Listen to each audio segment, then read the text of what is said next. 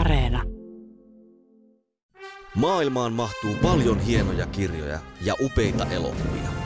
Mutta monestako hienosta kirjasta on onnistuttu tekemään upea elokuva?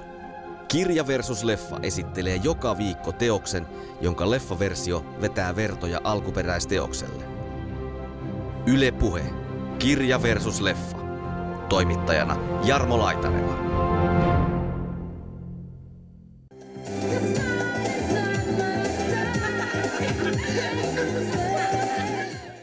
Tämähän on ihan törkeetä. Tämä tekstihän on ihan törkeetä. Kirjassa on paljon seksiä, niin halutaan me tässä K-18-leffa vai K-16-leffa vai K-12-leffa, niin sehän on se seksi ja väkivaltaa määrittelee sen. Sinä oot ollut meidän makuuhuoneessa kyttäämässä. Koko maailman elokuvahistoriahan on kirjafilmatisointeja. Susta on ihanaa, kun sun luomat hahmot on herännyt siellä henkiin siellä valkokankaalla. Että se kirjan sä luet yksin, niin leffahan on paljon niin kuin sosiaalisempi. Lähes aina katsot leffan jonkun kanssa. Ihmiset on yhteiskunta. Kyllä. Se tavallinen elämä on yhteiskunta. Miten niitä voi erottaa?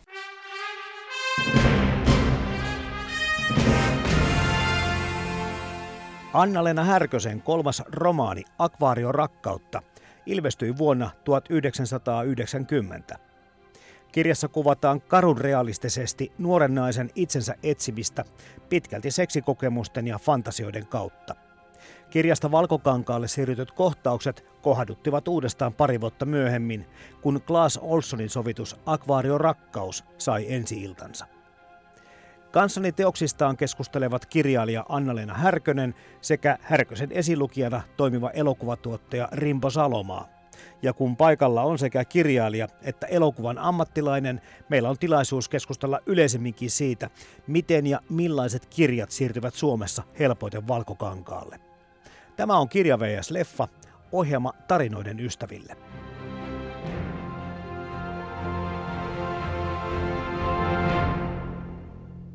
Anna-Leena Härkönen, montako sun kirjoista on päätynyt lopultakin kuvattavaksi? Ootko laskenut?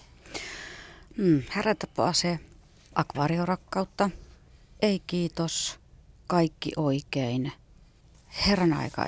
Joo, ei. Mikä se on? Sitä mä en tunnekaan sitä viimeistä. Kaikki oikein lotto. Eiku herranen aika. Joo, eikö mulla menee päässä käsin, kun sitten osa on esimerkiksi on yksi leffa Onnen varjot, jonka mä suoraan käsitte tein käsikseksi. Kyllä. Sun tuotanto kuitenkin, kun katsoo sitä, niin siis voisi sanoa heti, että puolet ainakin on niin filmatisot jollakin tasolla. Eikö se ole aika paljon? No ehkä ei ihan puolia, mutta melkein puolet on ja se on hienoa. Ajatteletko minkälaisena saavutuksena sitä? No on se saavutuskin tietenkin, koska se kirjahan saa aina niin kuin sit uutta nostetta siitä, kun leffa tulee. Ja sitten on ihanaa nähdä, että mikä on jonkun toisen näkemys siitä, että koska mä yleensä annan aina ihan vapaat kädet, että mä en puutu oikeastaan mihinkään, niin se on sitten, että ai ne näki tämän näin. Ja ne nosti tuolta tollaisen asian, mitä mä en pitänyt oikeastaan tärkeänäkään ollenkaan. Et se on kiinnostavaa. Mä pidän itse... En edes osaa verrata. Mun mielestä elokuva ja kirja on niin erilaisia taidemuotoja, että mä en esimerkiksi kauheasti vertaa, kun mä käyn katsomassa kirjasta tehtyä leffaan. En mä mieti, että kumpi nyt on parempi. Että. Ootko sä käsikirjoittanut tai puuttunut sitten millään tavalla ollut mukana näissä sun filmatisoinnissa? Mä oon lukenut yleensä yhden version käsiksestä ja kommentoinut jotain. Eli tästä viimeisimmästä Kaikki oikein, niin mä esimerkiksi... Mulla oli toive, ainoa mistä mä huomautin oli se, että mun mielestä tätä päähenkilöhän usein, niin kuin lottovoittajat usein alkoholisoitu, että mun mielestä sitä pitäisi korostaa enemmän. Mutta sitten kun Rimbo selitti ja Solarissa kerrottiin, että se suomalaisessa leffassa on niin paljon ryyppäämistä, että, nyt, että sitä ei kannata niin kuin nyt tuoda tähän. Hei halua, niin mä olin, okei sitten. Että se jäi pois ja se oli mulle kirjassa tärkeä teema, mutta se jäi nyt pois. Tai sitä ainakin oli hyvin vähän, että ymmärsin heidän selityksensä ihan hyvin. No sinä tuli jo Rimbo mainittuakin. Rimbo Salomaa, montakos kirjaan perustuvaa elokuvaa sä oot ollut tekemässä? No ja TV-sarja, Ilonen talo TV-sarja on yksi. Ja sitten Risto Räppäjä, ensimmäinen Risto Räppäjä elokuva perustui kahteen eri Risto Räppäjä kirjaan. Sitten on alkuperäisloppu, sitten Polkupyörävaras ja Miile ja Venla oli itse asiassa alkuperäiskäsikirjoituksia, että ne ei perustunut muuta Räppäjä-brändiin. Kyllä. Ja nyt me tulee ulos tuo Risto Räppäjä pullistelijana ja se perustuu myös kirjaan. Sitten on nämä Anna-Leena mainitsemat äsken Kaikki oikein ja Ei kiitos, mitä mä olin tuottamassa ja myös Onnen varjot leffaa mä olin tuottamassa, mutta sehän on alkuperäiskäsikirjoitus. Ja sen lisäksi on vielä Syysprinssi, Anja Snellmanin tai silloisen Kaurasen nimellä kirjoitettu ja sitten Rimmisen Pussikalja-elokuva. Ja nyt on tekeillä Metsäjätti ja Risto Räppä ja Väärä Vincent, että ne olisi mahdollisesti tämän vuoden elokuvia. Näiden lukujen valossa teille tämä kirjasta elokuvaksi ajattelu ei ole kovin kaukaa haettua. No ei. No ei mulle ainakaan. Siis sehän on selvää, että tavallaan kirja ja leffa, niillä on sama rakenne. Alku, keski ja loppu ja perustuu Aristoteleen runosoppiin molemmat niin kuin siis lähtökohtaisesti. Ja se, että se tarina on olemassa. Mä luen hirveästi kirjoja ja mä luen kotimaisia kirjallisuutta. Niin musta on aika selkeä, että sieltä poimii parhaat päältä. Ja totta kai mä tykkään myös alkuperäiskäsikirjoituksista ja näin, mutta siis musta koko maailman elokuvahistoriahan on kirjafilmatisointeja. Akvaariorakkautta teoksesta tai kirjasta Anna-Leena Härkönen on jo mennyt vuosia. Millä tavalla tällä hetkellä suhtaudut tähän kirjaan? No mä en pidä siitä kirjasta. Se on mun kolmas romaani ja siitä on tosiaan sen tekeminen oli tuskallista ja hidasta ja mä en oikeastaan koskaan tykännyt siitä. Että ja aikanaan sitten, se oli vielä silloin, kun Claes Olsson sitten ilmoitti, että hän haluaisi tehdä sitä leffaa, niin se oli musta hienoa ja makeeta. Ja silloin mä näin ihan siis, että mä en lukenut silloin edes käsistä. Ja kävin katsomassa, en edes nähnyt etukäteen, vaan ihan ensi illassa muiden ensi iltavieraiden kanssa katsoin sen. Ja tykkäsin kovasti. Mä oon nähnyt varmaan sen 3 kertaa, mutta nyt en ole nähnyt vuosiin enää. Et mun mielestä se perustunnelma oli siinä sama kuin kirjassa ja näyttelijät hyviä ja ei mitään huomauttamista. Että Jouni oli muutettu Joniksi, koska se oli Claes Olssonin mielestä modernimpi nimi niin kuin onkin. Sä oot kaunis. Niin säkin. Ei miehelle noin voi sanoa. Miksei? Sun kirjassa, kun mietin, tai kirjoissa kaiken kaikkiaan arki- ja reaalimaailma, niin on kiinnittänyt myöskin huomiota siihen, että sulla ei ole tämmöisiä erikoisia nimiä. Sä et kikkailla sä donnaa ja dännyä ja kaikkia muita, mitä niin kuin monta kertaa moniin teoksiin tulee, vaan sulla on siellä ihan oikeasti tämmöisiä Tuijaa ja joo, Saaraa ja tavallisen nimisiä rehellisiä ihmisiä, Jounia ja muuta. Tähän asti. Niin, tähän saakka ollutkin. Ja musta, että sä kerrot myöskin tavallisista ihmistä ja tavallisten ihmisten ongelmista, että siellä ei ole mitään semmoista kikkailua. Joo, ja sehän joskus mua ärsyttää, kun mulla sanotaan, että kuule, mikset sä kirjoita yhteiskunnallisempaa, koska ihmiset on yhteiskunta. Kyllä. Se tavallinen elämä on yhteiskunta. Miten niitä voi erottaa toisistaan? Tämä on yksi syy, miksi mä pidän Anna-Leenan kirjasta ja että mä näen, että ne voi tulla leffaksi, on se, että ne kertoo niinku oikeista asioista ja ihmisten niinku oikeista huolista ja ongelmista. Että ei kikkailla millään niinku tekotaiteellisella tai tällaisella. Niinku. Ja sitten mikä mua kiinnostaa myös Anna-Leenan kirjassa on se, mä oon itse elänyt naisten keskuudessa, äiti kotona oli ja vaimo ja 2 tytärtä. Ja, et siinä on aina naisnäkökulma. Mm-hmm. Ja se on nainen on keskiössä Anna-Leenan kirjassa. Lähes poikkeuksetta. Paitsi ensimmäisessä. Härän tappo-ase.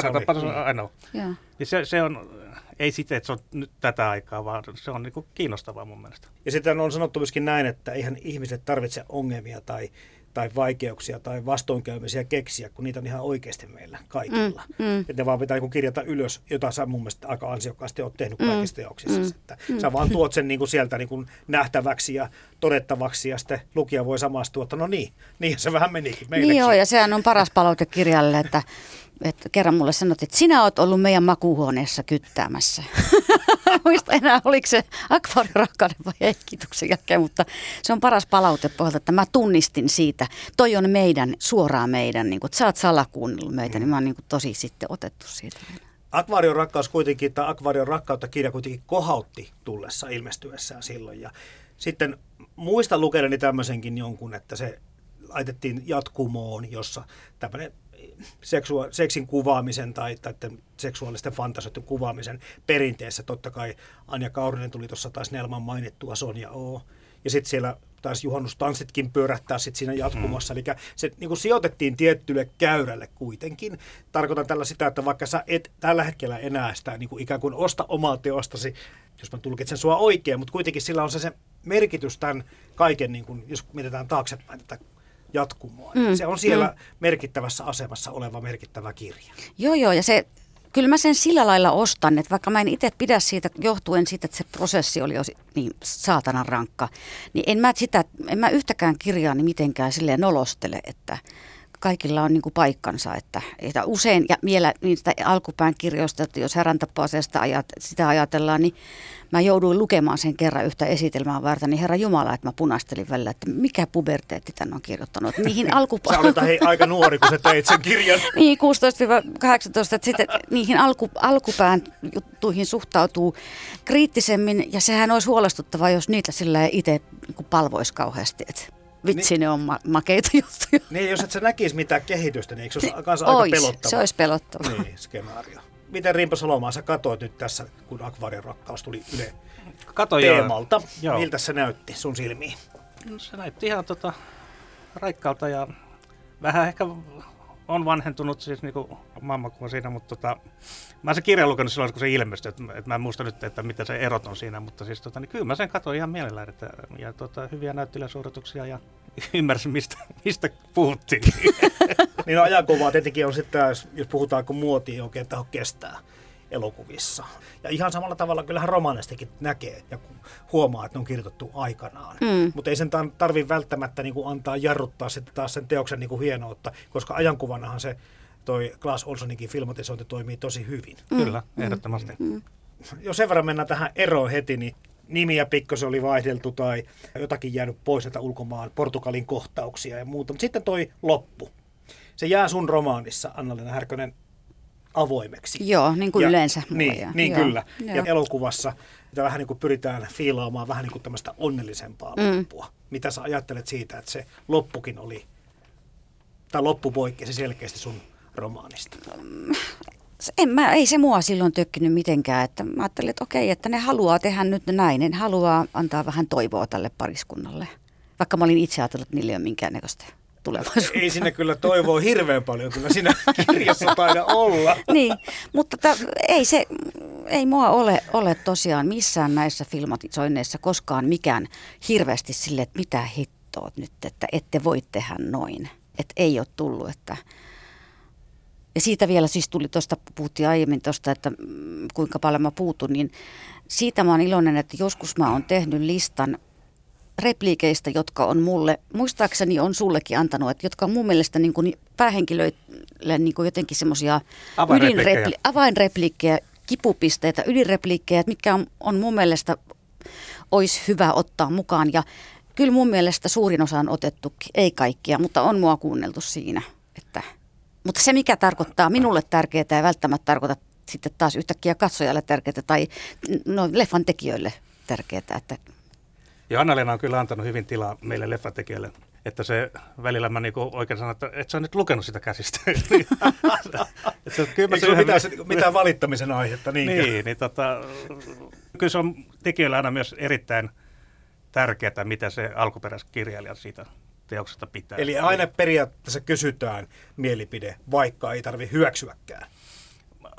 Joo, aina esitellään ja keskustellaan ja puhutaan ja sitten tietysti päätökset tehdään sitten kun leffaporukan kesken, mutta totta kai kunnioitetaan kirjailijaa. Halutaan tietysti, että kirjailija hyväksyisi teoksia ja tykkäisi teoksesta ja se on joka kerta kova paikka, vaikka Anna-Leena kanssa mulla on hyvin ystäviä, niin, niin mä näytän ensimmäisen niin valmiin version tai jonkun leikkausversion niin Anna-Leenalle tai jopa käsiksen. Niin kyllä se mulle on jännä paikka joka kerta. Mutta lähtökohtaisesti kirjailija, tai ainakin minä suhtaudun, ja uskon, että moni suhtautuu muukin, niin kuin, että se on positiivinen. Että sun mieliala on jo niin positiivinen, kun sä menet katsomaan sen ensimmäisen version. Susta on ihanaa, kun sun luomat hahmot on herännyt siellä henkiin siellä valkokankaalla. Että sä katsot sitä jotenkin, että et sä hakemalla hae sieltä virheitä. Vaan se silleen, että tämä on nyt tämä ja totta kai, että tästä on pätkästynyt sitten kuitenkin se dialogin pätkä pois, mikä tähän olisi periaatteessa mun mielestä kuulunut, mutta lähinnä mä oon ollut aina hyvissä mielentiloissa, kun mä oon kattonut.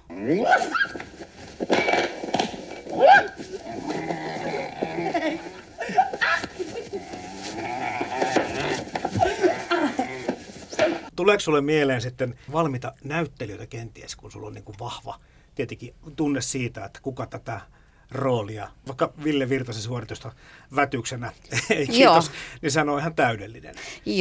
Onko sulla niinku etukäteen ajatus tästä asiasta ollut jo, että tähän sopisi kenties joku tyyppi, vai ootko päässyt ehdottamaankin nimiä. Olen päässyt ehdottamaan. Ehdotin muistaakseni Villeä ensimmäiseksi. Aha, okay. Mä sit voitte häntä kuvata muitakin, mutta Villehän se on. Ja miten se meni? Mä olin niin iloinen siitä, että se oli se. No, tämä tilanne oli aika ongelmaton, koska mäkin olen ajatellut siihen Villeä. Ja Anna-Leena on tuon dialogiin, silloin kommentteja ja sitten pääosanäyttelijöihin toiveita. Ja useimmiten ne on erittäin hyviä. Mutta tässä välissä mä voin sanoa, että ei mulla ole ollut kenenkään kirjailijan kanssa oikeastaan ongelmia, siis niin kun ollaan sitten filmatisoitu heidän teoksiaan. Nopolat on tietysti, kun ne on ollut myös käsikirjoittajana, niin ne on tiiviimmin mukana sitten siinä koko prosessissa, ja joka on ilman muuta selvä. Mutta Anjan kanssa, Rimminen oli myös toinen käsikirjoittaja Pussikaljassa, mutta sitten kun me alettiin leffaa tekemään, niin ei Mikko siihen puuttunut niin ollenkaan. Totta kai annettiin aina niin hänelle katsottavaksi.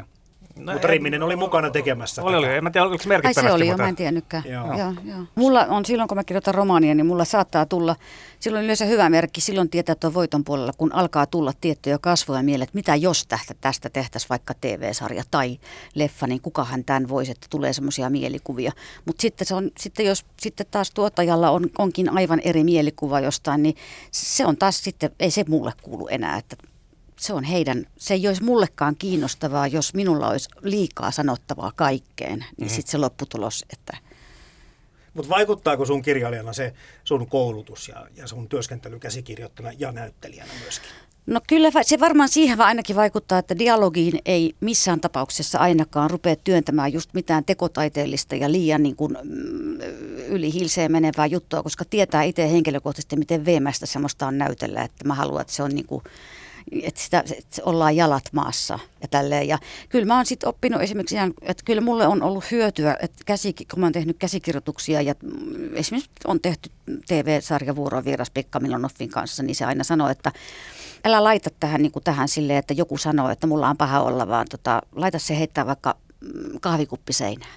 Niin se on niin kuin aika hyvä neuvo, että älä selitä, näytä, myös siis proosassa. Että mieluummin kun, että totta kai joskus voi sanoa vähän miltä päähenkilöstä tuntuu, mutta usein sitten niin kuin toiminnan kautta. Eli se on visuaalista kuvausta jo lähtökohtaisesti. Joo. Ja Rimbo ostaa tämän ilmeisesti myöskin, koska olet esilukijana ollut useammassakin kirjassa kai. Anna-Leena aika monessa on jo ollut esilukija, vaimo myös, mutta ja sitten niitä keskustellaan yhdessä ja sitten mennään Anna-Leenalle aina kommentoimaan. Viimeksi eilen olin Anna-Leenan luona kommentoissa hänen uutta tulevaa kirjansa, että tämä on niin kuin aika tuoreessa tämä juttu. Mutta... Puhutaanko tänään siitä? Se on Anna-Leenassa kiinni, mä en ota sitä esille. Ei mutta... sitä oikein vielä, se on nyt. Se tulee vasta kesäkuussa, se ei ole edes kaupassa, ei puhuta siitä. Ei puhuta siitä. Mutta periaatteessa niin kuin leffa ja kirja, niin kyllä kirja niin kuin kertoo tietysti lavemmin ja elokuva näyttää. Että niin kuin näytä älä kerro, mitä Anna-Leena sanoi, että hän kirjoittaa sillä metodilla, niin kyllä se leffan teossa on niin kuin erittäin vahvasti, se on niin kuin johtoajatuksena. Kun kirja on mielikuvan taidetta ja elokuva tosiaan kuvan taidetta, niin jokainen ymmärtää sen, että jokaisen päässä niin mielikuvat on aina erilaisia. Musta tuntuu, että kun sä niin laveasti teet noita seksikuvailmia noihin kirjoihin myöskin, niin kuvittelisin niin kuin vieläkin haastavampaa muusta toiminnasta irrallaan olevaa. Se saattaa vielä enemmän aiheuttaa lukia sitten semmoista, niin kuin, no joku hän sitten siitä kiinnostuu tai ostaa sen tai närkästyy, mutta se riski, tiedätkö siinä, että sille voi mennä niin kuin pieleen tai metsikköön, niin on niin kuin ehkä... Mulla on jopa yksi kollegaystävä, joka vaan hyppii ne yli. Sä kysyt loukkaannut, siis mä hypin myös hypin rauhassa, en loukkaannut. Mutta ei se myöskään ole helppoa niiden tekeminen mulle, että se on vuosien varrella yhä vaikeampaa ylittää se kynnys tavallaan jotenkin. Että ja mä aina päätän, että tämä on viimeinen kerta, kun mä kirjoitan seksistä. Ja sitten saattaa mennä pari kirjaa välissä, että sitä ei juurikaan ole. Ja sitä taas on, koska ihminen harrastaa seksiä. Kyllä. Se on seksuaalinen olento. Miten sä luet Rimpo-seksikohtauksia? Mitä sä... En mä hypi yli. Joo, sitä minäkin. Moni lukee taas pelkästään vaan ne. Ehkä näinkin päin. Mutta leffassa sitten taas niin seksikohtaan, nehän pitää tehdä niin hyvin niin hienotunteisesti. Pelkästään se kuvaustilanne, niin silloinhan kun leffan teossa on hirveästi ihmisiä paikalla. Kyllä. Jos meillä on niin intiimikohtaus ja alastomuutta, niin silloin on pelkästään ne, jotka pitää olla siellä. Nekin on sitten selkä niin kuin siihen näyttelijöihin päin, että ne ei koe sitä kiusalliseksi. Ja sitten se on myös se juttu, että kuinka paljon sitä, vaikka kirjassa on ollut paljon seksiä, niin halutaan me tässä K-18-leffa vai K-16-leffa vai K-12-leffa, niin sehän on se seksi ja väkivalta määrittelee sen, että harva haluaa niin kotimaiselle markkinoille K-18-leffan. Mun mielestä, mikä on sitten kiihottavampaa tai kiinnostavampaa, on se, että ei näytä kaikkea, vaan näyttää reaktioita ja ilmeitä ja peitellysti näin, niin sehän on kiehtovampaa. Mietitään sitä seksin kuvauksen perinnettä Suomessa. Jonkin verran sitä on. Mutta... Heinälato.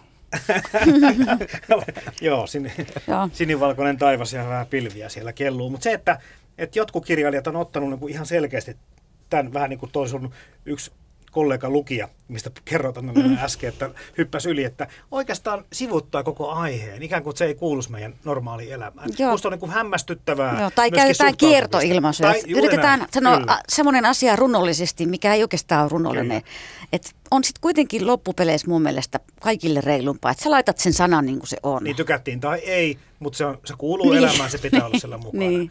Tämä rehellisyys, millä kummalla tavalla se voi puuttua joistakin kirjasta kokonaan. Joo. Se on kyllä jännä silleen, että kun joku voi ajatella, että kun mä oon kuitenkin sitä kuvannut aika paljon, että joo, aina se haluaa tuoda tämän. Mä en halua, mutta se tulee ja sitten mä kärsin siitä, jos se yhtään lohduttaa näitä kauhistelijoita, niin mä kärsin niiden kirjoittamisesta. Ja kerran mä jouduin lukemaan just Ei kiitos, oli tullut markkinoille ja oli tämmöinen mainostilaisuus Otavalla kirjakauppailla, niin mä luin sitä sitten yhden luvusta, niin mä olin aivan järkyttynyt. Mä vedin hetken henkeä ja sanoin, että tämähän on ihan törkeetä. Tämä tekstihän on ihan törkeetä. Mutta piti loppuun vaan. Niin mutta äänen luettuna ja katsottuna se on eri kuin lukee sen itse omassa kodissa. Tai niin se sitten kun se lukee ääneen, niin siitä tulee ihan eri klangi. Niin. Tai saatika sitten, että se on valkokankaalla.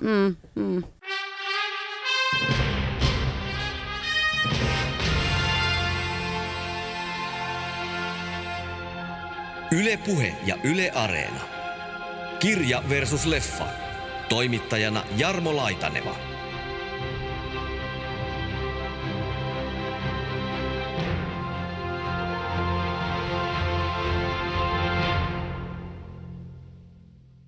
Jos mietit tätä Akvaariorakkautta teosta vielä taaksepäin, niin onko se jotakin semmoista, mitä mikä tuntuu, äsken puhut, että se on jotenkin, sulle se on vanha ja se on mennyttä, mutta onko se jotain semmoista kiusaannuttavaa? On siinä kiusaanottavaa just se, että se on nuoren naisen tämmöinen seksuaalinen kasvutarina ja on siinä paljonkin. Mä en edes nyt muista kaikkea, mitä siinä on, mutta totta kai siinä on kiusaanottavaa. Sitten kun sä oot kirjoittanut, siinä aika paljon oli välissä, mahtui vettä Vantaassakin virtaamaan, kun tuli Ei kiitos ja mä satun lukemaan nämä ihan peräkkäin tässä viime viikolla. Niin mun on pakko kysyä tämä homma. Miten selkeästi oli mielessä, ei nyt jatko-osaa, mutta kuitenkin saman teeman laittaminen sitten 15 vuotta eteenpäin? Ei missään tapauksessa ollut mielessä mikään jatko-osa. Mähän olin just Akvaariorakkauden jälkeen vannonut, että tämä on nyt käsitelty. Mutta sitten mä rupesin, ajassa rupesi olemaan niin paljon, että mulla usein kirja saa alkunsa siitä, että mä rupean seuraamaan, että mistä puhutaan esimerkiksi mielipidepalstoilla. Naisten lehtiin esimerkiksi, kun kysytään psykologilta, niin siellä rupesi olemaan koko ajan, että naiset kysyvät, että miksi mies ei halua minua. Tämä on nyt tätä. Nyt mä tartun tähän. Se on vähän eri asia kuin taas Akvaariorakkaudessa. Saara on nuori, siis onkohan se jotain 18-20, täysin lukossa, eikä osaa oikein tiedä, mitä haluaminen onkaan. Ja tässä on taas keski-ikäinen nainen, joka haluaa paljon, mutta mies ei halua. Et se asetelma on kyllä eri. Hauskalla tavalla taas, että kun mietitään sitä Claes Olssonin elokuvaa, niin siihen se Ei kiitos minusta menee tosi hyvin, synkronoituu siihen, että jos se pariskunta olisi jäänyt yhteen, niin se olisi ikään kuin jollain tavalla se jatkunut se tilanne niin, että heidän välinen seksuaalisuus tai seksisuhteensa olisi voinut mennä hyvinkin todennäköisesti tuohon suuntaan, kun se Ei kiitos kirjassa menee. Se eli mies on tätä hommaa on nyt tästä 15 vuotta yritetty, eikä tämä vieläkään multa oikein lähde. Vähän kieltäisi kokonaan koko seksuaalisuuden, tai ainakin vähän vähemmän yrittäisi antaa sille merkityksiä normaalissa parisuhteessa. Musta tämä niin hienosti jatkuu. Jos mä ajattelen Saaraa, niin mulla on sellainen tunne, että kukaan mies ei pystyisi tyydyttämään sitä. Mutta taas helitää, niin kyllähän se sitten on oikein onnellinen tai rakastajansa Jarnon kanssa, jolla oli mun mielestä ihana kipinä Kaivaineella ja Anu Sinisalolla. Sitten se oikeasti toimi se niiden. Vaikka siinä oli vähän käytettiin rumia sanoja välillä. Mutta Jouni tai Joni ei olisi mun mielestä ottanut koskaan Saaraa takaisin tässä elokuvassa, jos hän ei olisi nähnyt, että tässä olisi potentiaalisesti kehittyä. Eli kenties Saarakin löytää sen oman seksuaalisuutensa ja vapautuu ja pystyy jossakin vaiheessa nauttimaan. Sillä mä niin yritin perustaa täytyy sitä. Toivoa. Niin, että se ei kiitos, vaan niin nitkahti jotenkin niin sujuvasti tähän suoraan perään. Joo, tämä on jännä, kun otit tämän asian esille, koska kun me sitten leffa oli valmis ja me kierrettiin promokiertoetta ja näin, niin moni toimittaja ja sitten muutkin esittivät saman asian, että tämä on niin Akvaariorakkauden niin jatko-osa. Ja me tekijät emme ajatella sitä ollenkaan niin.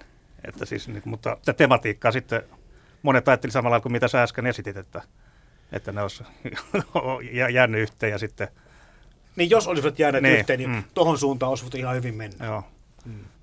Kun sä otat jonkun Rimbo Salomaan jonkun käsikirjoituksen tai kirjan käteesi, niin luet sä sitä sillä tavalla, että, että sä niin näet, toi tippuu pois, tota pitää korostaa, ikään kuin mikä on oleellista sen elokuvan kerronnan kannalta, niin onko se miten selkeää nopeasti?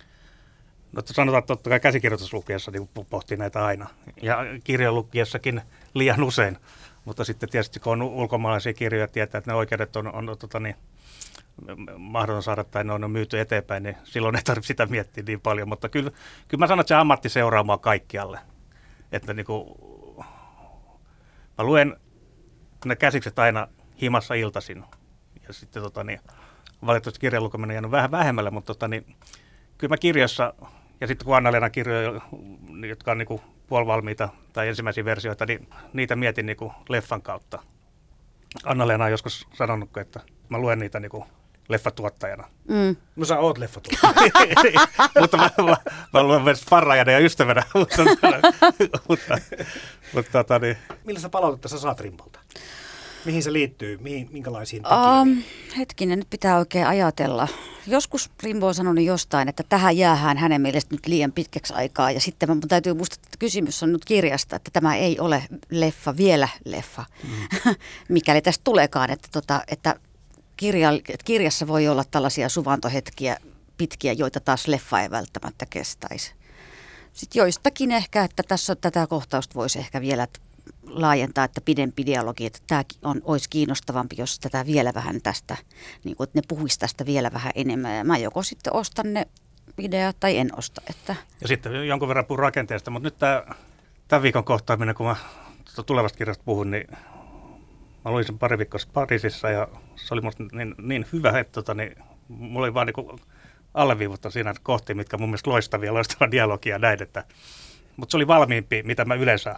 Niin sä yleensä luet sen ekan version ja sitten nyt sä luit kolmannen version. Rimbo ainoastaan halusi muuttaa päähenkilön nimen. Se ei ole tietenkään yhtään tärkeää. Sä alkoi kikkailemaan nimillä niistä, kun sanoit, että siellä on tavallisia nimiä. Mutta niinhän tässä oli käynyt tässä. Claes Olssonkin muutti Jounin Joniksi. Eli jotenkin tyypillistä, että pyritään... Totta kai, koska nimetkin ovat mutta kun Rimbo halusi muuttaa mun kirjan kenraaliharjoitus päähenkilön Janen Jonnaksi, koska hänellä on kiva työkaveri nimeltä Jonna. Ei, siinä oli toinenkin syy, siinä oli, en jaksa selittää, mutta... Mutta siinä oli se, kun myös Anna-Leenan kirjassa ei yleensä ole niin kuin Jane tai tällaisia nimiä. Tätä mä tarkoitinkin silloin alussa. Mutta se on Jane, ei sitä lausuta Jane. No jokainen lukee sen, miten lukee. Apua, nyt mä hermostun. Entä jos joku luulee, että se on Jane? Kyllähän meillä paljon Jane-nimisiä naisia. Mä tunnin kaksi Janea. Niin, kyllä. No mennään tästä eteenpäin. Kyllä. Tietenkin kiinnostaa se, että kun useampi filmatisointi on Anna-Leena Härkönen sun kirjoissa tehty, niin miltä se mahtaa tuntua? Tai miten se, niin kuin, se prosessi etenee? Kuka sun ottaa yhteyttä alun perin? Sä olit lukiossa vasta, kun Härän tappo-ase ilmestyi ja melko nopeasti sitten tuli TV-sarja. Ja sitä oli muutama vuosi, niin tarkoitan vaan, että se on jollakin jo heti kirjan luettua alkanut muhia se, että tästä voisi tehdä TV-sarjan tai elokuvan tai muuta, niin muistatko sitä prosessia? Se on mahtavaa. Siitä tehtiin ensin, Härän tappo-asesta tehtiin ensin Turun ylioppilasteatterin kantaesitys näyttämölle. Miten nopeasti sen kirjan ilmestymisen jälkeen? Hyvin nopeasti, muutaman kuukauden jälkeen. Ja sitten ottikin Claes yhteyttä ja ne on aina kun joku haluaa tehdä jostakin, niin se on hieno homma. Eikö se yhtään pelota tai kauhistuta? Ei siinä kauhistuta eikä pelota mikään, että edes se vastaanotto tavallaan, sehän ei ole enää sitten mun vastuulla, koska kirja on erikseen. Että jos jotain ei leffassa joku miellytä, niin se voi mennä tarkistamaan kirjasta, miten se on alun perin ollut. Että ei se silleen pelota. Ja sitä paitsi siis kirjailijallähän on niin kuin, se on taloudellisesti tosi tärkeä juttu. Se on hieno juttu, jos tehdään. Että jos se tehdään ihan mitä vaan. Näyttämölle tai TV:seen tai leffateatteriin. Niin. Vittu, sä oot sairas. En mä oo sairas. Mä oon puutteessa. Sä et varmaan ikinä laukee. Et kenenkään kanssa. En ainakaan sun kanssa. Sä oot surkea rakastaja. Tosta muuten vielä tuli mieleen tosta, että miten mä, että jos ei jostain pidä, mitä niin kun leffan tekijät päättää muuttaa, niin se pehmentäminen, sen mä ymmärsin hyvin tämän alkoholismin poisjättämisen tämän. Mutta esimerkiksi tämmöinen pehmentäminen, että se on varmaan tarpeellista, että ettei se tule katsojan silmille. Mutta kun mä en itse kirjoissani pehmennä, niin ihan yksi lause, että päähenkilö Heli sanoo miehestään Matista, että hän on niin hyvän näköinen, että tekisi mieli lyödä. Niin sitten leffassa se olikin, että hän on niin hyvän näköinen, että tekisi mieli syödä. Niin oli. Ja se oli silleen, että mitä? Ja muistaakseni mä siitä sitten vaadin Rimbontille, että mitä tää nyt oli. No se kuulosti niin pahalta se lyödä. Ja mä sanoin, no oisit sit soittanut mulle, että oltais keksitty siihen jotain muuta. Mutta syödä oli jotenkin mun mielestä kliseinen. Syötävän hyvän näköinen. No niin, tämä tuli nyt sanottua, ettei jää hiertämään enää. Seuraavan produktio. Musta tuntuu, että mä syytyn tuohon dialogiin. Tuottaja ei ole syytä mihinkään.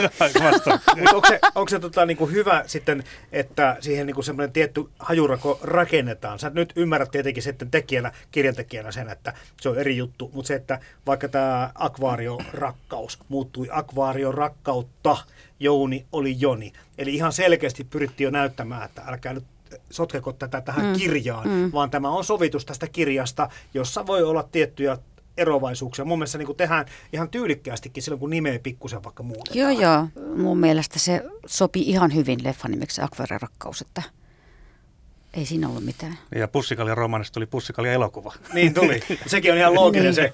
se homma. Että se olisi naurettavaa, niin jos se olisi Pussikalja romaani. Tuossa kun lueskelin Henri Peikkonin 7. taideteosta, niin siinä oli tämmöinen kolmijako näiden filmatisointien suhteen. En tiedä, onko tämä Rimpo sulle tuttua kauraa, että on tämmöisiä hyvin kirjalle uskollisuuteen pyrkiviä teoksia, mitä voisi sanoa, että Anna-Leena Härkösen elokuvasovitukset ovat. Sitten tämmöisiä kokonaan uusia tai eri versioita ja sitten tämmöisiä ehkä se on se Konrad Pimeän sydän tyyppisiä hommia, joissa tehdään ilmestyskirja nyt kokonaan erilainen elokuva kuin mikä se kirja on alun perin ollut. Joo, totta kai. Ja on tuttu tämä mullakin tämä tietysti. Mun näissä tuottamisjutuissa ollaan oltu aika uskollisia kyllä kirjan rakenteilla. Miksi? Ilmeisesti mä oon tykännyt niistä. Eli rakenteista. Alkuperäisteos on niin hyvä, että... Niin. Et, miksi sitä lähtee kentässä muuttamaan, jos se on niin kuin toimiva, se rakenne on siinä. Tietysti, että pitää sitten tulla karsintaa. On se sitten taloudellisista syistä. Esimerkiksi jos puhuttiin tuosta Akvaariorakkaassa alun perin, että siellä ei menty sinne ulkomaille. Mä en tiedä mikä, kun mä en ollut sitä tuottamassa, niin siinä voi olla ihan sellainen vaan, että ei ollut fyrkkaa lähteä ulkomaille. Ei kiitos kirjassa, sä olit kirjoittanut Santoriniin. Niin, menitte Kroatiaan? Mä menin Kroatiaan, koska mä olin Kroatiaan, siis saatiin co-producer, eli yhteistuottaja sieltä. Ja se tavallaan, että mun mielestä se on, että meneekö sitten lomamatkalle Kreikkaa tai Kroatiaan, niin se on enemmän merkityksessä, että ne menee lomamatkalle. Kyllä. Sitten tulee karsitaan noista, että sivuhenkilöistä yleensä, että kun ei me voida kertoa kaikkea, niin sitten siitä on usein kirjailijan kanssa, että miksi tämä on pudonnut veke ja näin. Että. Miten se muuten menee? Mä oon kuullut, että elokuvakäsikirjoitus optimaalinen semmoinen on semmoinen novellin mittainen. No periaatteessa niin yksi sivu on 1 minuutti. On siis elokuvakäsikirjoitus, joka on niinku oma Movie Magic-ohjelma kirjoitettu ja A4:lle. Niin. Eli 90 sivua on 1,5 tuntia. Se menee aika eli pienoisromaani kautta semmoinen reilu novelli olisi hyvä mitta. No kyllä joo, ja siis toi novellijuttu, että sehän olisi ideaalimpi leffan pohjaksi kuin koko romaani tai pidempi romaani. Ja silloin mahdollisuudet epäonnistua ovat suuremmat, koska silloin ehkä joidenkin mielestä ei oteta niitä oleellisia juttuja mukaan siihen, vaan pudotetaan tietyt jutut, mitkä on ollut lukijalle hyvin tärkeitä. Onko tuttu teille tämä väittämä, mikä tuosta samasta kirjasta 7 taide taas kertasin, että hyvästä kirjasta ei saa hyvää elokuvaa? Joo, on tuttu on se, mutta mä voisin luetella muutaman sulle tässä nyt ihan hatusta, että Tuulen viemää kummisetä, Uhrilampaat, Taru Sormusten herrasta, Tuntematon sotilas, Potterit, Palmusarja, Rita Hayworth, Avain pako, Trainspotting, Lolita, Fight Club, Hohto, Millennium-sarja, Brokeback Mountain. Onhan nämä kaikki aika huonoja elokuvia. Vai onko? Tämä lista voisi jatkaa ihan loputtomiin. Mun mielestä toi on, väite on ihan hölmö. Se ei ollenkaan pidä paikkaansa. Mutta tämmöistä niin viljellään. No viljelkööt sitten, mutta mä oon eri mieltä. Kiitos Rimbo tuosta mainoksesta, koska nämä kaikki sun luottelemat teokset tulee tähän ohjelmasarjaan käsittelyyn. Kyllä, mutta se, että mistä tämmöinen niin ajatus voi juontaa, että hyvästä kirjasta ei sen hyvää elokuva. Joku on halunnut olla nokkela ja keksiä jonkun tämmöisen niin näppärän lauseen ja sitten sitä raimaa. Moni, joka tulee elokuvasta ulos, joka on perustunut kirjaan, se on lukenut sen kirjan, niin se, ehkä se oma mielikuva on ollut jo niin vahva siitä ja se on muodostanut sen maailman, se on muodostanut ne ihmiset ja se ei välttämättä ole niin kuin ihan konkretisoinut niitä eikä yksilöinyt, mutta sitten kun se näkee ne Ville Virtasena ja Anu Sinisalona esimerkiksi näin, niin hän ei ole ainakaan nähnyt niitä ehkä sellaisina ja sellaisena henkilöinä ja sitten se on vähän ehkä... Niin, että se maailma on luotu jo omassa päässä, mutta on tullut siis, mä en nyt mainitsen yhtään näistä leffoista, mitä mä oon ollut tuottamassa, mutta on tullut sanottu myös, että leffa on parempi kuin kirja. Niitäkin löytyy. Joo. Kriitikoiden mukaan ainakin. Kyllä, siihen mäkin olen törmännyt ja mä jäin miettimään vaan noita näyttelijävalintoja, että se voi olla niinkin yksinkertaisesta asiasta kysymys tosiaan, niin kuin Rimbo sanoi, että jonkun mielestä, joka on tykännyt kirjasta ja joka on kiintynyt päähenkilöihin, niin sen mielestä on leffaan valittu täysin väärän tyyppiset näyttelijät, joita se ei pysty hyväksymään. Mun mielestä esimerkiksi Ei kiitos -kirjassa Heli oli lyhyt ja pyylevä. Niin oli. Ja sitten leffassa se on upea Anu Sinisalo. Kyllä. Siitä tulee se kontrasti. Niin kuin. Mutta ei se kyllä hirveästi haittaa. Tai joitakin ihmisiä haittaa. Joitakin haittaa. Niin, tämä on musta kiinnostava asia. Jokainen, joka menee katsoa elokuvaa, joka on tehty kirjasta, tietää, että se on sovitus. Miksi heitä sitä mahtaa kiusata jotkut asiat niin paljon, että se, sitä pitää pahoittaa mieleen? Ihmiset pahoittaa mielensä aika monesta asiasta. Niin, jos sitä rupeaa miettimään, niin ei uskalla tehdä mitään. Aina tulee joku, ja ne suuttuu semmoisista asioista, mistä viimeiseksi kuvittelisi, että ai tämäkö nyt olikin se juttu, eikä se, mitä mä pelkäsin, että se on. Naiminen on naimista, eikä muuksi muutu. Varattu. Naimistilanteiden täytyy vaihtua. Se on niinku se juttu. Kerroit jo aikaisemmin, Rimbo Salomaa, siitä, että sä oot lukenut Ei kiitos ja Kaikki oikein -kirjoja aikaisemmin tai näitä käsikirjoitusvaiheessa olevia romaaneja, niinkä se oli. Kyllä. Oliko silloin nimenomaan se fiilis, että kyllä tässä nyt puhutaan siitä, että nämä pitää saada valkokankaalle? No kyllä mun tuli heti niitä ensimmäisen lukukokemuksen jälkeen, että kiinnosti elokuvatuottajana saattaa ne valkokankaan. No teillä tietysti on ystävyyssuhdekin tässä taustalla, mutta miten se prosessi nyt menee? Sä kerrot tuossa Anna-Leena Härkönen aikaisemmin, että se tuntuu imartelevalta ja hyvältä, ja taloudellisestikin se on merkittävä asia, että joku on kiinnostunut tekemään filmatisoinnin, mutta miten tämä projekti lähtee niin kuin liikkeelle? Kertokaa sitä varhaisvaiheesta. Ensin tehdään siis tietysti niin kuin optiosopimus, että... Niin, keskustellaanko ensin ihan, että tämä kiinnostaa meitä? No, kyllä. Eli puhelinsoitto tai käynti.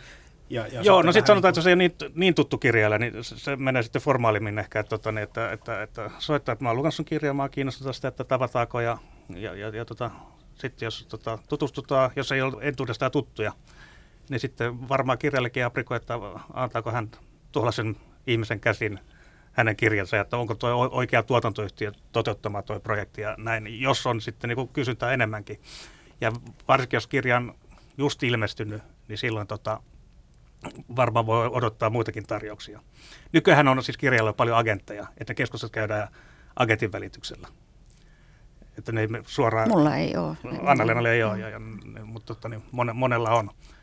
Ja sitten tosiaan tehdään se optiosopimus, siitä maksaa tietty korvaus ja sovitaan, mikä on sitten se kokonaiskorvaus, kun jos päästään niin kuin elokuvatekoon saakka, niin että sitten siinä on ainakin niin kuin 2-3 vuotta aikaa tehdä se elokuvakäsikirjoitus, hankkeen rahoitusta ynnä muuta. Siinä pitää olla kumminkin, leffa ei aleta tekemään samalla kuin kirjassa voit alkaa kirjoittaa milloin vaan itseksesi, mutta leffa sun pitää, se on niin iso koneisto, että sun pitää olla aikaa sitä. Mikä on mulle kivuliasta, koska mä ajattelin, että miten voi kestää näin kauan löytää käsikirjoittajat. Mä haluaisin tietenkin, että heti alkaisi pyörimään. Mutta... Aivan.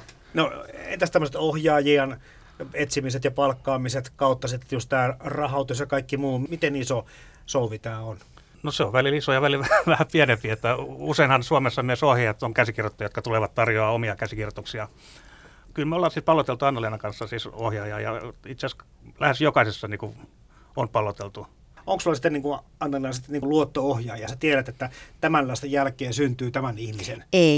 Ei mulla ole semmoisia. Mun mielestä Suomessa on paljon hyviä ohjaajia, että enkä mä osaa siis, joskus jos multa joku kysyy, jos tästä tehtäisiin leffa, niin kenet se haluaisit ohjaajaksi, niin mä luonnollisesti sitten niin kuin heti vastaan ihminen, joka on sekä hyvä ohjaaja että kiva ihminen, mun kaveri. että ei mulla silleen. Anna-Leenan niin näissä filmatisoinnissa niin mulla on ollut kriteerinä ohjaajana, että hänellä on sekä draaman että komedian taju, koska Anna-Leenan kirjat on niin kuin, monesti niin kuin draamakomediaa. Tai se on draamaa, missä on komediallisia aineksia. Että sinun pitää olla ne molemmat niinku, kyvyt ohjaajalla olemassa. Se olisi katastrofi, jos ei olisi huumorintajua ohjaajalla. Niin. Siitä kun ollaan ensimmäisen kerran yhteyksissä tuotantoyhtiön ja kirjailijan välillä, niin siitä tosiaankin useampi vuosi voi mennä ennen kuin nähdään valmis tuote Valkokankaalla. Niin, ja sitten voi olla, että ei koskaan nähdäkään. Mihin se, jos se kompastuu, se hyytyy se projekti, niin minkälaisia ne vaikeudet mahtaa olla? Niin leffassa on aika monta portinvartijaa. Se ei ole pelkästään niin käsikirjoittaja, ohjaaja, kirjailija ja tuottaja, vaan sitten on TV-kanava. Suomessa ei oikein voi tehdä leffaa ilman elokuvasäätiön tukea ja että se on myyty se TV-kanavalle etukäteen. Levitysyhtiöllä on hyvin tärkeä rooli tässä prosessissa. Et jos sä et saa sitä rahoitusta kokoon, se keskimäärin maksaa 1,5 miljoonaa kotimainen pitkä leffa. Niin jos ei ole tarpeeksi kiinnostuneita rahoittajia, niin sitten se vaan tyssää. Ei Solarilla eikä millään firmalla ole varaa ottaa sellaista riskiä, ja elää vaan siis katsojatuloista. Paljonko näitä elokuvia jää tekemättä sen takia, että vaan ei löydy niin tarpeeksi yhteistyökumppaneita tai selkeitä rahoitusta? Tai sitten se käsi sen jätene tarpeeksi niin, hyväksi. Niin. No mä tiedän vaan tietysti omalta osaltani, mutta niin kuin, että se mitä saa elokuvasäätiö antaa käsikirjoituksessa tukea, se antaa vaikka hirveän monelle. Ja sitten jos vuosittain tehdään 230 leffaa, suurin osa jää pöydällä. Eikö se tunnu pahalta? Entisenä kilpaurheilijana musta tuntuu aina pahalta, jos ei saa jotain juttua maaliin. Mulla pitkä oli, että siis aika hyvin meni leffat läpi, mutta nyt on myös ollut sellaisia projekteja, mitkä ei mene. Ja kaikilla on. Se on ihan selvä. Ja sitten meillä pitää olla monta palloa ilmassa myös, että me ei voida niinku elää niinku yhden hankkeen varassa. Mutta samalla tavallahan eihän kaikkikaan kirjatkaan synny, eli osakaan jää. En tiedä, onko sulla jäänyt kesken yhtään. Harvemmin mun mielestä, että kirjailijalla, siksi mä oon aina tapana sanoa, että mä en kestäisi leffa-alalla yhtään. Että mun hermot ei kestäisi myös olla tuottaja eikä ohjaaja, joka tekee pitkään työtä tietämättä, tuleeko tämä koskaan valmis. Kyllä kirjailija yleensä siis tietää, että kun mä tämän nyt oikein painan, ja se ei ole aina todellakaan niin kuin kiis siitä, että onko ne leffakäsikset, ne ei välttämättä ole lainkaan huoneena, voi olla loistavia, mutta ne jää silti pöydällä. Mutta kyllä kirjailija tietää, että jos mä teen tämän hyvin, niin tämä julkaistaan. Ja se on armollista. Mä en ymmärrä. Mun mielestä toi on julma maailma, missä te elätte. No on se kyllä osittain. Ja on mulla jäänyt siis harmittamaan muutaman niin hyvä kässäri, jota ei ole toteutettu, niin harmittaa varmaan loppuelämä. Monihan sanoo sitä, että romaanin kirjoittaminen on todella vaikea taiteenlaji ja työ. Niin kuin kuulee nyt päivittäin, mutta ainakin viikoittain, niin ihmiset sanoo, että hemmetti, jos mulla olisi vaan aikaa, niin mä kirjoittaisin romaanin. Ihan kun se sitten vaan se on siitä ajasta kiinni, se voi, niin kuin, että olen kuullut tämän lauseen usein.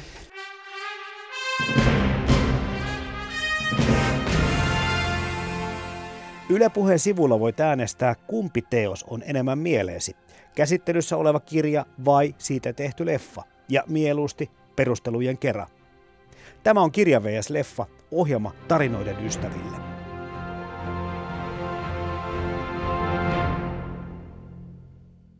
Kaikista jaksoista kuulijat saa sitten käydä äänestämässä meidän nettisivuilla siitä, että kumpiko miellyttää enemmän. Tässä tapauksessa kysytään sitten, että Anna-Leena Härkösen kirja Akvaariorakkautta vai Claes Olssonin filmatisointi Akvaariorakkaus. Ja tällä hetkellä kirja 70% äänistä, leffa 30% äänistä. Ehkä voit olla vähän jäävi tähän ottamaan kantaa. Miltä tämä prosenttiluku teidän mielestä kuulostaa? kirja 70, leffa 30. Musta tuntuu vähän yllättävältä, että se on noin päin, kun se on just nähty se leffa. Ja mitäs muiden äänestysten kanssa? Kyllä se, meneekö aina noin? Kyllä se vähän on, yksi oli 60-40, mutta aina kirja parempi. Joo, joka on kanssa kiinnostavaa se. Että lähtökohtaisesti me ajattelemme selkeästikin se, tai kirjaihmiset on ehkä aktiivisia myöskin, mutta se, että monesti ihmisten niin kuin perusajatus tuntuu olevan se, että ne ei edes kyseenalaista sitä. Ne lähtee siitä, että kirjahan on aina parempi, ja siitä lähdetään. No kyllä mä masentuisin, jos se olisi toisinpäin. Että sitä, että mä oon tehnyt aika huonon kirjan, no onneksi nyt leffa sentään onnistui. Niin. Mutta toisaalta, jos sä oot päästänyt sen ikään kuin pesästä lentämään ja se on kokonaan oma taideteoksensa, niin... Niin, mutta silti. Niin, mä puhun ihan yleisellä tasolla, niin kuin, en yksilönyt tähän niin akvaariorakakkauteen, vaan niin kuin, että leffakirja yleisellä tasolla. Mutta varmaan niin, kun sanoit, että sitä alkuperäisteosta pidetään lähtökohtaisesti parempana. Onhan mulla yksikin niin päin, että leffasta tehtiin kirja. Mikä? Suden arvoitus. Niin, aivan. Ja taitaa olla muuten, olikohan Paavo Rintola sissiluutantilla vähän samanlainen tarina, en ole ihan varma historiassa, että olisi tullut ensin leffana tai sitten vasta muuta tehty kirja siitä. Mutta joo, tämä ei ole varmaan monta tämmöistä. Ei. Mua vähän epäilyttää toi asetelma. En ole lukenut Suden arvoituskirjaa. Olen vaan nähnyt sen leffa ja mahdollisesti olin mukanakin siinä itse, en muista. Sä näyttelit siinä. Niin näyttelinkin, mulla oli siinä pikku rooli. Mutta se on niin, että jos jostain vaikka teatteriesityksestä tehdään sitten myöhemmin proosaa, niin se ei minun mielestä yleensä ole toiminut. Että se on jotenkin jotain väärää siinä. Mutta proosaksi jotain, joka on alun perin toiminut niin kuin kuvina ja välähdyksinä. Tuntuiko susta hyvältä? Mä haluan, että susta tuntuu hyvältä. Ehkä mä jännitin vähän. On kirja, sitten tehty sovitus, elokuvasovitus. Ja jos se ei se jostakin syystä toimi, tai jos se vaikka oikein hyvin toimii, niin onko se selkeä juttu, että oi, tuossa nyt sitten ajokaveri miinaan, että missä se vika useimmiten on, vai onko se vaan monien sattumusten summa, että se ei vaan lähde lentoon? Niin, en tiedä, onko se sattumusten summa, mutta niin kuin harvoin sitä pystyy sanoa, että se on niin kuin yhdestä jutusta kiinni, että tämän takia tämä ei menestynyt. Välillä se on ihan mystistä, että miksi se, niin pitäisi kaikki palikat olla paikalla ja sitten se leffa ei meikään, niin se on välillä todella mystistä. Mutta toki mä olen sitä koulukuntaa, että se teksti on, niin kuin, kaikki lähtee tekstistä. Et silloin on joko huono teksti tai sitten väärä teksti leffaksi. Siinä se suurimmat ongelmat on. Tai sitten, että yritetään saada liikaa mahduttaa mukaan siihen leffaan. Että usein less is more. Kun me tehdään niin sovitusta kirjasta. Kirjassa on jotenkin helpompi, selkeämpi sanoa, että mä en tykännyt ehkä tästä tavasta kertoa tai tästä hahmosta tai teemoista tai tämän sitten niin kuin jostakin semmoista peruslähtökohta-ajatuksesta. Elokuvasta joskus tuntuu vaan, että en tiedä, miksi en tykännyt. Sitten jää semmoinen outo, vähän semmoinen hapan kuvaan, että mä en ymmärrä, mistä oli kysymys, että miksi mä en tykkää tästä. Mulla on aika selkeä semmoinen, että jos ei kosketa, jos se joku leffa ei kosketa mua, mä näen, että loistava puvustus, hyvä roolitus, kaikki, mutta tää ei liikuta mua pätkääkään. Mutta mä en osaa sanoa, mikä siinä sitten on se vika. Ja joitakin se taas liikuttaa, että jotkut on aivan sille, että mahtavaa, mutta... Usein leffassa, toki myös kirjassa, että katsoja haluaa, että se pystyy samaistumaan tiettyyn rooliin, ainakin yhteen roolihenkilöön. Jos se uupuu, niin silloin se kokemus jää niin kuin tunnetasolla varmaan vähän valjuksi. Onko se käsikirjoituksen heikkoutta, onko se henkilöohjauksen puutetta vai onko se huonoa leikkaamista? Voiko tämä mennä mistä tahansa tämä? No se voi mennä mistä tahansa ja sitten vaan, että ne ihmiset, pääosanäyttelijät tai ne roolit, on ne vaikka niin ihan täysiä idiotteja, että niistä ei voi tykätä. Ja sitten on jäänyt taas niin kuin Babylon Berlin-sarja. Että ne kaikki hahmot on siinä periaatteessa traagisia ja vähän rikollisia ja vähän surullisia. Ja silti mä samastun niihin tosi voimakkaasti ja se on parempi sarja, mitä mä ikinä nähnyt. No niin, okei. Nyt tää oli hyvä sarja, moni tuntee tämän. Ja itsekin on katsonut vasta 2 osaa siitä. Ja tosi heti kärryt. Mutta se, että mua kiinnostaa tää, että miksi se on niin hyvä. Miksi sä saat siihen just tähän sarjaan sen tunteen? Osa ammattimiehenä varmaan löydät sen. Päällimmäiseksi mulla jää siitä sarjasta sellainen fiilis, että se ei suoraan kerro natsien noususta, mutta kun sä katsot sen, se on 1929 Berliini, niin sä katsot, niin sä ymmärrät, miksi natsit on mahdollisesti päässyt valtaan. Että kun se on niin sekavaa se toiminta siellä ja niin kuin kaikki on niin kuin pihalla ja niin talous on kuralla ja kaikki huijaa kaikkia. Ja sitten myös toi kysymys, että miksi on niin hyvä, sehän on tehty tosi huolella ja tosi isolla rahalla. Et toinen tyttäreni, joka on myös niin kuin tuottaja nykyään, niin, niin me ollaan pohdittu monta tuntia siitä, että mitäkö ne on tehnyt tämän kohtauksen. Ja sitten löytyikin myös se making of Areenasta. Nämähän kuvasi, niin kolme ohjaajaa kuvasi niin päällekkäin sitä koko ajan. Niin se on vieläkin mysteeri, miten ne on saanut sen toimimaan, mutta sehän on ihan fantastinen sarja. Siinä on semmoista inhimillistä kosketuspintaa tosi paljon. Oh, ja se pääpari on ihan loistava. Siis kyllä, se on ihan niin.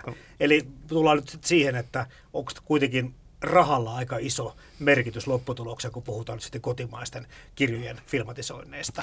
No sanotaan, että raha ei tietysti autuaksi, mutta siis isolla rahaa on tehty huonoja elokuvia. Mutta tietysti isompi raha mahdollistaa suuremmat resurssit ja sä pystyt niinku kuvaamaan yhtä kohtausta pidempään ja kaikkea näin. Että totta kai se niinku TV-sarjassa, kun tehdään vähän pienemmällä rahalla lähtökohtaisesti niinku kotimaassa, niin silloinhan ne yleensä on 10 minuuttia valmista matskua per päivä. Niin leffassa on 2-3 minuuttia, jos puhutaan nyt Suomen niin olosuhteista. 2-3 minuuttia valmis matskua per päivä. No onhan siinä ero, että sillä on niin monta kuvakulmaa ja kamerapaikkaa ota yhdellä kohtauksella. Tuosta kun Rimbo sanoi, että just, että sä et pidä niistä kenestäkään henkilöstä, niin se on jännä, että kun katsoo leffaa tai TV-sarjaa, niin mua ei haittaa se, jos mä pidän jostain henkilöstä. Esimerkiksi Helppo elämä, missä myös Anu Sinisalo näytteli, niin sehän oli aivan siis sosiopaatti tämä. Ja sitä ei perusteltu mitenkään ja mua jostain syystä ilahdutti se, että sitä ei perusteltu. Mä pidin siitä, mä ymmärsin sen tietyllä tavalla ahneuden ja halun saada helposti rahaa. Ja sitten taas kun mä katsoin yhden taas nimeltä mainitsemattoman kotimaisen elokuvan, missä naispäähenkilö oli lähes psykopaatti, niin mä olisin siinä taas kaivannut jonkinlaista selitystä, mitä sille on tapahtunut. Mä olisin voinut edes vähän, että se jätti mut kylmäksi, koska se vaan toimi aina uudelleen samalla kaavalla. Että okei, tämä nainen ei välitä mistään eikä kenestäkään, eikä minkäännäköistä vihjettä miksi. Niin sit mä niinku koin, että mut on jotenkin petetty. Kirjaahan se mahtuu se selitys, mutta ehkä se ei välttämättä mahu elokuvaan tai kyllä tuollaiset pitäisi mahtua. Niin, niin. Että siinä on menty mönkään nyt sitten selvästi käsikirjoitusvaiheessa.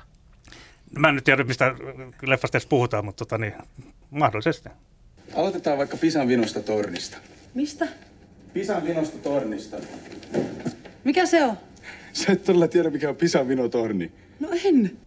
Suomen ensimmäisistä romaaneista 7 mielestä lähtien, niin voi sanoa, että meillä on ollut loistavaa romaanikirjallisuutta tässä maassa. Ja suomalainen kirjallisuus, kotimainen kirjallisuus on korkeatasosta ollut pitkään, oikeastaan aina. Elokuvat ja TV-sarjat on alkanut vasta viime vuosikymmenen kehittyä semmoiseen laatuun, mitä ne niin kuin edustaa tänä päivänä. Huonoinkin on jo nykyään hyvää. Mm. Eli tässä on niin kuin, ja hyvin tehtyä. Meillä kyllä on todella hyviä työntekijöitä, ammattilaisia. Eli on tapahtunut valtava tämmöinen ammatillinen osaamisen nousu ilmeisesti. Niin osaatko sä kertoa tästä ilmeestä, Rimbo Salomaa, lisää? Joo, sanotaan, että meillä on niin kuin joka ammattiryhmässä, on se kuvaaja tai valaisija tai äänipuolella tai käsikirjoituspuolella tai ohjaapuolella, niin loistavia talentteja. Ja niitä koulutetaan käsittääkseni suhteellisen hyvin. Mä en ole käynyt elokuvakouluun, kun mun aikaan ei ollut tuottajakoulutusta. Et mä olen sitten kauppakorkeassa ollut, niin kuin opiskellut aikanaan. Ja sitten tehdään enemmän. Kyllä se tekeminen, sä opit eniten tekemällä. Ja sitten on tullut vähän kansainvälistä puolta siihen mukaan. Sitten on nähty, mitä tehdään ulkomailla. Suomalaisia on muissa ryhmissä. Tehdään yhteistuotantoja, jos nähdään ja opitaan ulkomailta. Ja tietysti edelleen käsikirjoitukset on parantuneet ja kaikki lähtee käsikirjoituksesta. Nykypäivänä varmasti on yleistyvä ilmiö se, että katsotaan sitten se filmatisointi. Ei välttämättä lueta sitä alkuperäistä kirjaa. Mitä elokuva voi tuoda kirjalle ja mitä kirja voi tuoda elokuvalle? No, elokuva saa joskus katsojan lukemaan kirjan, jota sillä ei ollut aikomustakaan lukea ennen kuin se näki sen leffan esimerkiksi. Tai tutustumaan siihen aihepiiriin tai mitä tahansa. Että leffahan tuo sitten julkisuuteen ja esille sen alkuperäisen teoksenkin tietysti. Mm. Ja sitten tuossa niin vähän puhuttiin noista niin kuin leffa ja kirjan niin kuin eroista. Niin mä oon yksi miettinyt sen, että se kirjan sä luet yksin tai kuuntelet yksin kotona tai junassa tai mistä tahansa, niin leffahan on paljon niin kuin sosiaalisempi. Lähes aina katsot leffan jonkun kanssa ja sitten vielä isossa salissa, missä on paljon ihmisiä. Ja sitten kun kun leffa tulee, niin se pari kuukauden aikana ja TV-sarja, niin kaikki on nähnyt sen saman. Ja sitten pystyy keskustelemaan että siitä ja siitä ja siitä. Kirjahan, totta kai kirja ilmestyessä sitä luetaan eniten, mutta se menee niin kuin pidemmälle ajanjaksolle. Ja siitä niin kuin sitten tunteiden jakaminen on helpompaa mun mielestä niin kuin leffan kanssa, kun se on yhteinen kokemus. Vaatiiko ne sitten vähemmän keskittymistä? Että työelämä on jo vaativaa, ja mä huomaan, että mä oon nyt 53, että keskittymiskyky on huonontunut, että kirja tuntuu raskalta. Jo silmiä alkaa väsyttää helpommin, että tunti on mun maksimi, mitä mä illassa pystyn lukemaan. Sitten mä avaan ihan suosiolla telkkarin. Ei niin kuin, se vaatii enemmän yksinkertaisesti. Ja harvoin kuulee, että niin kun nykyään jengi että hei, mitä suosittelet Netflixistä, mitä suosittelet HBOsta, niin harvoin kuulee, että mitäs kirjaa suosittelisit? Blogeissa, kirjablogeissa. Kirjablogeissa ja tietysti piirissä, missä mä liikun, niin totta kai kirjat on keskiössä, että näin, mutta siis mä luulen, että yleisesti, koska joka päivä tulee tämä, että onko sinulla vinkata jotain Netflixistä? Kyllä. Siis se on somessa ehkä yleisimpiä kysymyksiä tänä päivänä, Fasessa ja muualla, missä jengi kyselee. Niin kirjasuosituksia silloin tällöin, mutta leffasta tai TV-sarjoista. Niin jopa niin, että anna mulle tämmöinen uusi koukku, mitä voi niinku katsoa putkeen 10 tuntia. Joo, mäkin olen pyytänyt tuollaista. Mutta tuleeko teille mieleen semmoista teosta, kirjaa, mikä olisi hieno nähdä elokuvan? Montgomery Runotyttö-sarja. Sitten on tehty yksi surkea TV-sarja, jossa keskityttiin vaan siihen hänen lapsuuteen, mutta että siitä tulisi aivan loistava. Anna on tehty monenkin kertaan, mikä on mun mielestä paljon mitättömämpi kirjasarja kuin Runotyttö. Siihen vaan pitäisi saada osaava tiimi taakse ja ehkä TV-sarjaksi vielä. Niin. Mulla on mä voisin miettiä, että tuosta Metsäjätistä voisi tulla ja Risto Räppä ja Väärä Vincent ja Rikikeltainen taivas. Mä jotenkin näen, että niistä voisi tulla leffa. Tuleeko sen oman laatikon ulkopuolelta mitään mieleen? Yksi kotimainen muuten tuli mieleen, Katja Kallion Yönkantaja, ihan tuottajallekin vinkiksi. Loistava kirja ja loistava tarina Seilinsaaresta, mihin eristettiin irtolaisia ja hulluja ja kuppatautisia ja mitä milloinkin silloin aikanaan. Niin se on tosi vaikea. Epokki-elokuva. Iso budjetti. Tiedän, mutta sanoin pahan siitä. Joo, mutta se on hieno kirja. No sitten sisäpiiritieto vielä siitä, kun nyt on kesäkuussa se Anna-Leenan uusi kirja ilmestymässä kenties, sä oot sen esilukenut, niin näet sen sitten jo kuvina sen. Näin.